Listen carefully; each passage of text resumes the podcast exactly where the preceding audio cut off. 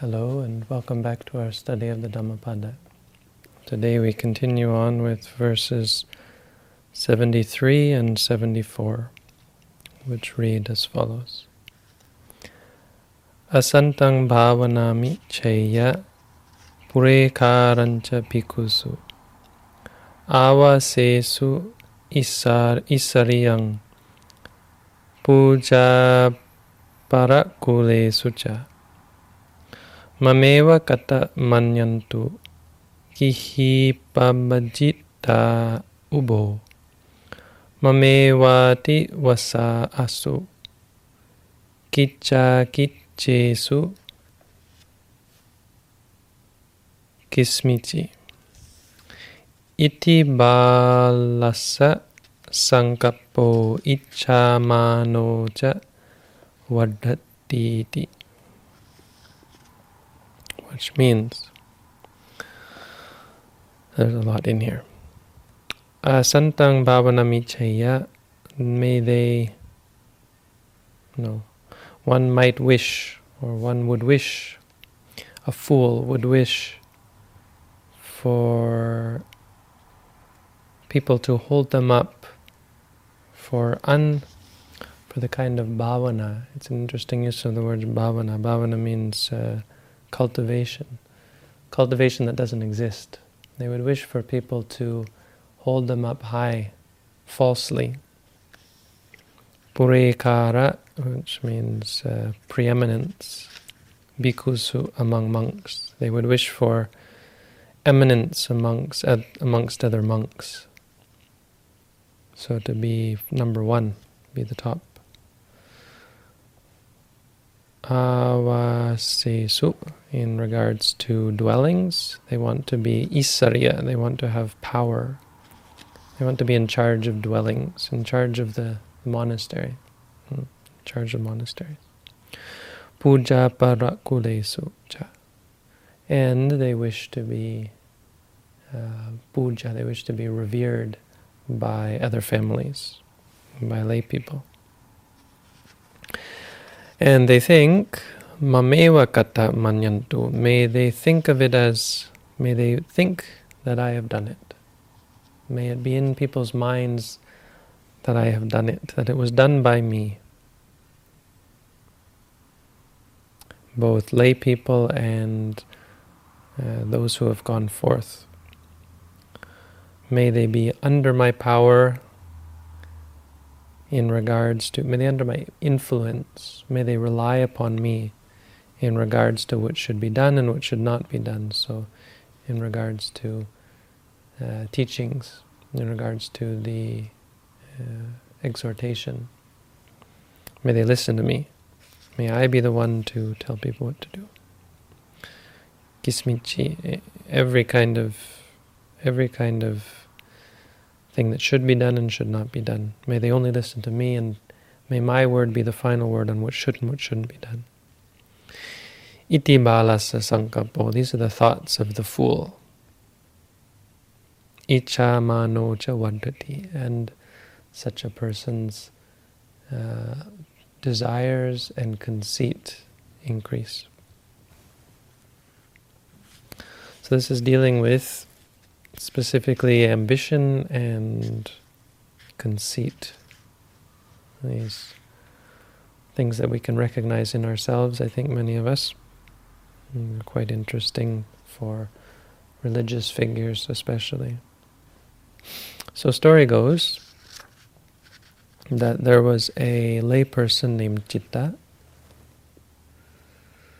who was a very nice person who listened to a uh, sutta or discourse by Mahanama, one of the first five disciples of the Buddha, and became a sotapanna just by listening to the teaching and by, of course, practicing in regards to it, in, in practicing based on the, the teaching.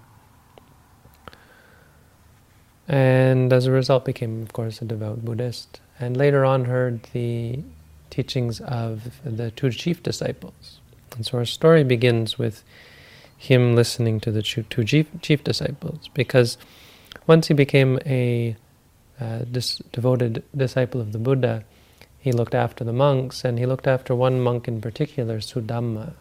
Or he, Sudamma came to live in the monastery near where Citta, Citta was staying. So Citta was looking after this monk, Sudamma.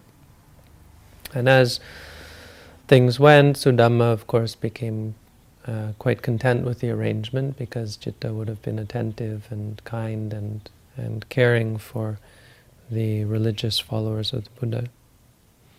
And so he would have gotten good food and nice dwelling and all the things he needed to live as a monk would have been provided for him. And so you can see where this is going, maybe guess. Uh, Citta went at one point listened to a talk by Sariputta. The two chief disciples came and Sariputta gave this talk. And again, just by listening to the talk, he, he became a Sakadagami, the second stage of enlightenment by listening and by applying it and practicing it. And he was so impressed, of course, and just elated that it immediately came to him that he should invite these two chief disciples of the Buddha to take the meal at his house. So he went to them and he bowed down and he said, Please accept the meal tomorrow at my house. And the two chief disciples accepted. They accepted by staying silent, which is sort of the way they would accept things, and those the monks would accept things because he didn't want to seem too um, keen on it, make it appear like you were going to be a burden. He wanted to be clear. Well, if if this is what you want, then we will accept. But the other monk uh, started, I guess, to have this sort of green-eyed monster arise in him, and then Citta, think, realizing that he, he, he missed something, he turned to the other elder and he said, please, oh, please you come as well. almost as an afterthought, like he almost forgot. And Citta, uh, the, the elder Sudama wasn't happy about this. As a result, he got very angry inside and he refused to go. He refused the invitation. He said, I'm not, you know, no thank you. I say, "Oh, please come. I, I, would like you to come. I'm sorry. I, uh, I, I meant to invite you as well." And again and again, he refused to go to the meal in the morning. So finally, Citta, unable to persuade the elder, left. And in the morning, the elder tried to stay and do his meditation, but couldn't get into a meditative state. So he uh, made his way down to Citta's house and he his his intention he was so angry his intention was actually to find fault with Chitta. you know if you uh, if you aren't a recipient of people's good deeds then well let's try and belittle them right if people are are this is the this is a sign of a, a weak individual that they have to belittle the good deeds of others and feel threatened by them. So he went and he was looking for fault and he criticized something he said he was missing and I don't quite understand the nuance of it, but he said you're missing sesame cakes, which I guess is a real insult because you don't need sesame cakes. I mean, he had so many other foods that I guess it was meaningless that he had no sesame cakes. And so he, so, so Citta turned around and called him a crow, and it sort of devolved from there. And the elder stormed off and went to see the Buddha and told him that Citta had, you know, called him a crow or something like that. And the Buddha turns around and blames it completely on the elder because this monk is being like behaving like a child. And he said, "You're the one who's who's to blame. I don't blame Citta for what he said at all." He said, "You, some uh, silly little monk, have." insulted a true disciple, because Citta, being even a layperson, the Buddha called him a true disciple because he was a Sakadagami, he was actually an enlightened individual. And Sudamma realized this fault and realized that, oh, geez, the Buddha is is uh, is blaming me for this. Well, I better go and, and ask forgiveness. So he goes back to Citta to ask forgiveness. Citta doesn't forgive him. And he's confused as to why Citta refuses. He goes back, travels all the way alone, goes to see Citta and asks forgiveness. Citta refuses to forgive him. Goes back to see the Buddha. The Buddha says, he says to the Buddha, he refuses to to accept my forgiveness. And the Buddha knows, knew that he wasn't going to forgive him, and knows why he didn't forgive him, and doesn't say anything. And he says, well, let's just let him stew for a while. And Sudama goes away, and he doesn't know what to do. The Buddha's angry. The Buddha's not angry, but the Buddha is disappointed in him. Not disappointed, but you know, whatever you can say about a Buddha, the Buddha has disparaged him. Citta has disparaged him. He can't go. He can't go back. He can't stay in the monastery.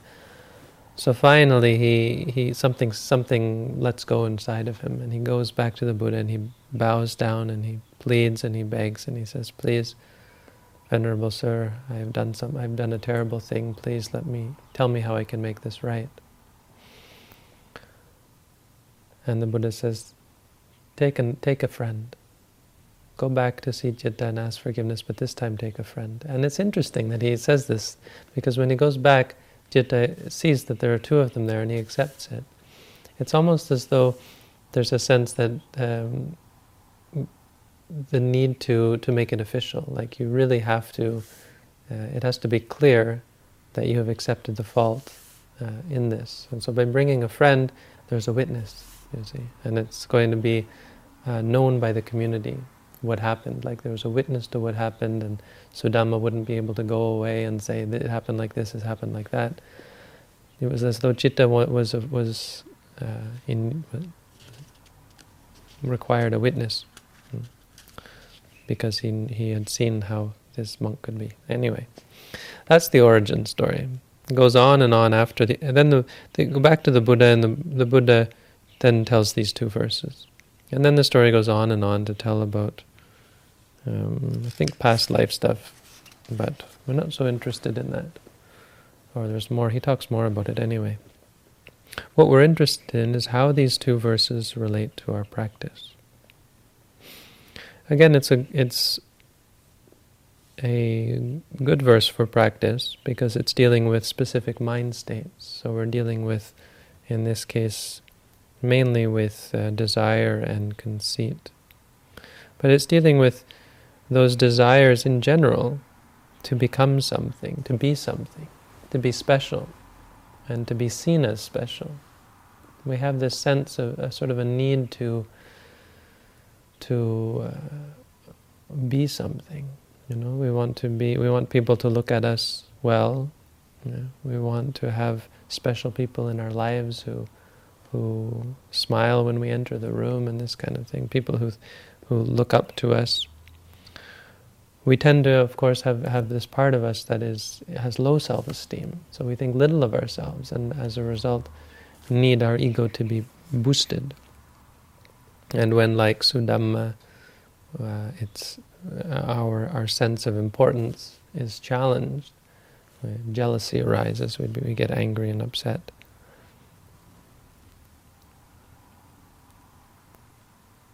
And so the the first thing is the recognition in, our, in regards to our practice, the first thing for us to do is to recognize these states when they come up. This is where meditation starts.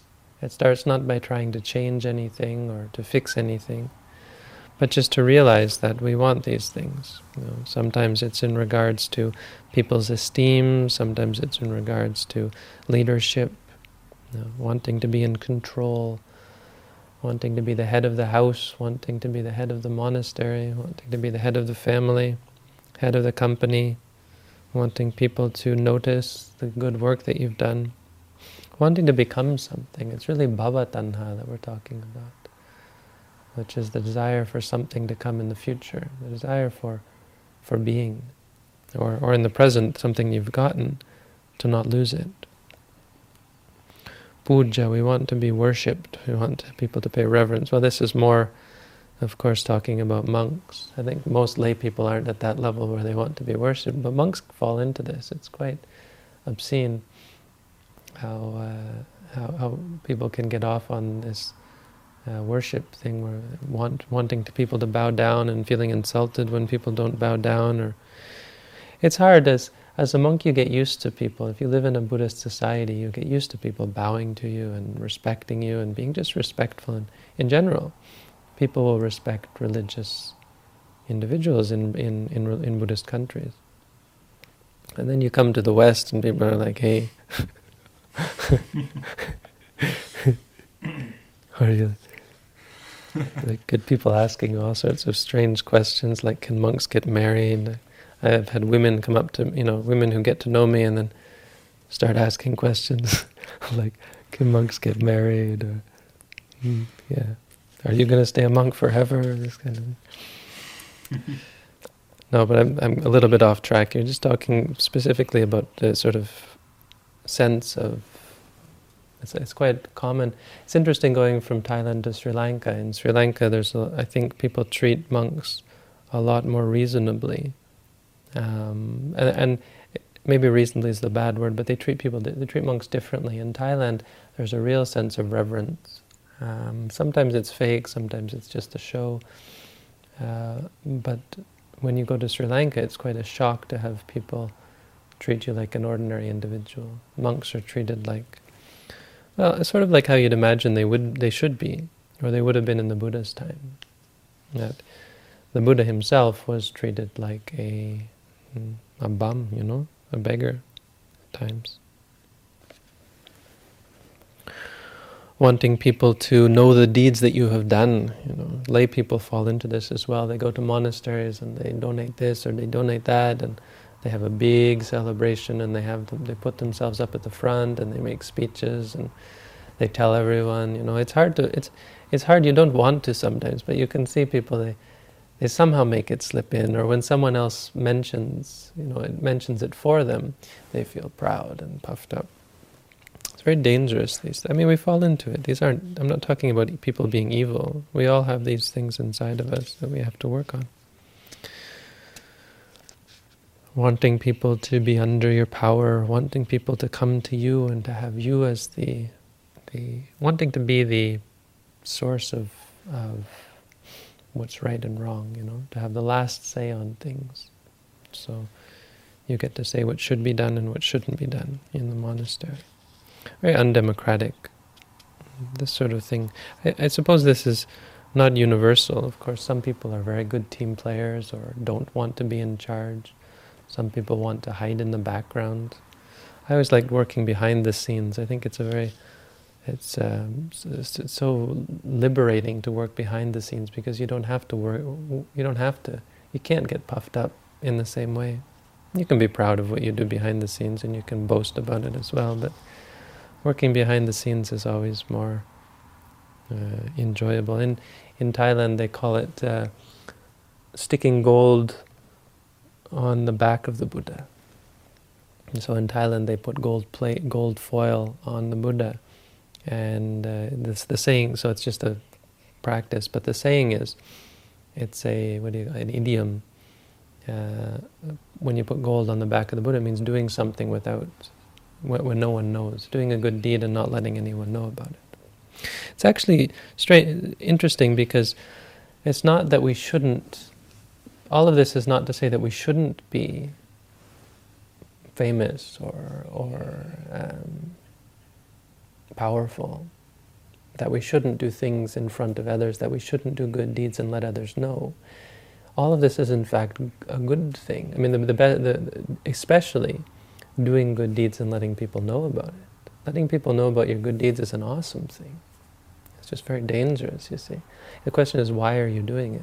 Why, why is it a good thing? It's a good thing because it allows people to appreciate it. You know, Sudamma here should have been appreciating. He should have been overjoyed that Citta was, this layperson was inviting these monks who would have, you know, if he had stayed, he could have learned something wonderful, profound from these two enlightened beings. Instead, even then, you know, you see what jitta, citta, this example of citta is still an interesting example because even if it makes people jealous, we're often afraid to, Buddhists especially, I think, can often be afraid to announce their good deeds because people feel jealous or think they're just boasting or showing off. Even then, it's an opportunity for people to see and to come to terms with their own jealousy, as Sudama in the end had. We should never be afraid of goodness. The Buddha, this is a quote from the Buddha, Ma bhikkhave bhayita punyanang. Don't be afraid of, of good deeds. And certainly don't be afraid to let others know. It doesn't mean you always have to let people know. Just in, it's, it's not something that is wrong because it allows others to appreciate and to take it as an example. Uh, it lets people feel what we call mudita. Mudita is the third of the Brahma Viharas, and it's uh, uh, an opportunity for others to do, the, do good deeds themselves. Being powerful, being famous. I think sometimes about the internet, it's interesting how easy it is to become famous on the internet. And I think that's an example of potentially what the Buddha said, asantang bhavanang, in this, in this, in verse 73, where he says, this um, false uh, gains, or he want, wanting people to pump you up falsely. So the internet is a chance to become famous when you may not even deserve it. I always think about these teachers in Asia who work so hard and the world may never know about them you know, because they're doing their thing and then all you have to do is go on YouTube and post some videos and suddenly you're, you're, you're famous. So there's nothing wrong with fame, there's nothing wrong with power, there's nothing wrong with being in charge of a monastery, there's nothing wrong with people looking up to you. There's nothing wrong with being the boss in, in a company or this kind of thing. It's the wishes. It's your state of mind, and that's where meditation starts, and that's where it ends. Meditation is all about our state of mind. It's not usually what you do, but how you do it. So that's what our training in meditation is. It's, we're training ourselves so that when we walk, we're just walking. We, we, we just walk back and forth. And the point is to learn how to do something mindfully, to learn how to do something with a clear mind. You know, the idea is you start with just taking steps, you know, okay. That seems kind of silly, but this is where, where we start. You know, you can do this, then the next step, you can take it into your life and you can talk to people mindfully, you can listen mindfully, you can work mindfully. You can live your life mindfully.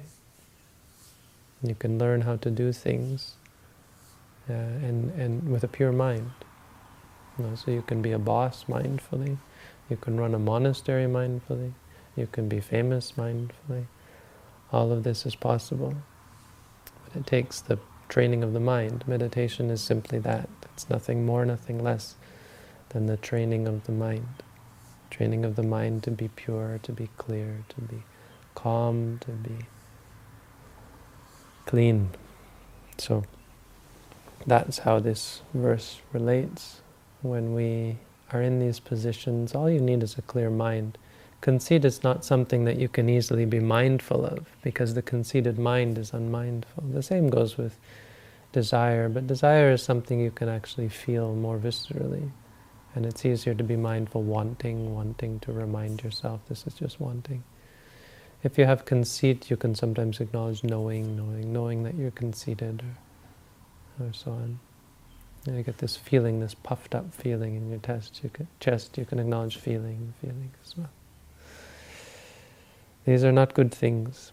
Conceit is, as you can see, what leads to jealousy, which what leads to anger when you aren't appreciated greed, wanting to be, am ambition. You know, we often get questions about ambition.